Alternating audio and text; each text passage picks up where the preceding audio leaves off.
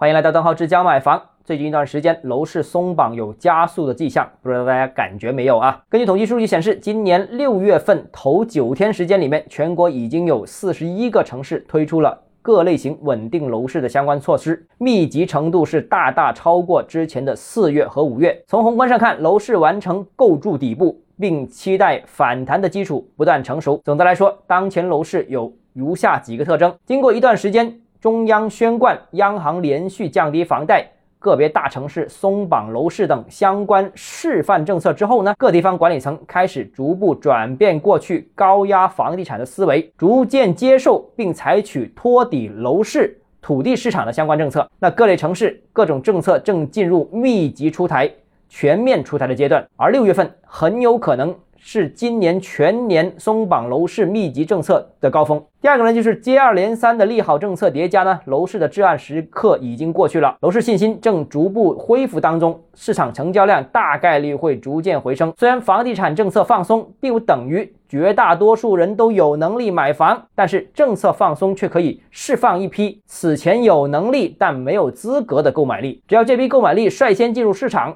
市场就有能够逐渐复苏的动力，从而带动观望者入场，这个很重要啊。那所以最终就有可能让整个房地产市场重新进入一个正向循环。那一线城市啊，到底应不应该松绑呢？呃，到目前为止，一线城市仍然没有任何松绑的迹象。实际上，一线城市近期其实同样也是非常低迷的，也同样大量呃合理的需求有待释放。因为调控政策的原因呢，而无法释放。一线城市不敢放松，是基于担心房价因为放松而再次出现失控上涨。但是这种因噎废食的做法，我觉得是不可取的，应该尽量在释放有效需求和稳定市场长期预期之间取得一个平衡。好了，今天节目到这里啊。如果你个人有购房其他疑问想跟我交流的话，欢迎私信我，或者添加我个人微信，账号之家买房六个字拼音首字母小写，就是微信号 D H Z J M F。我们明天见。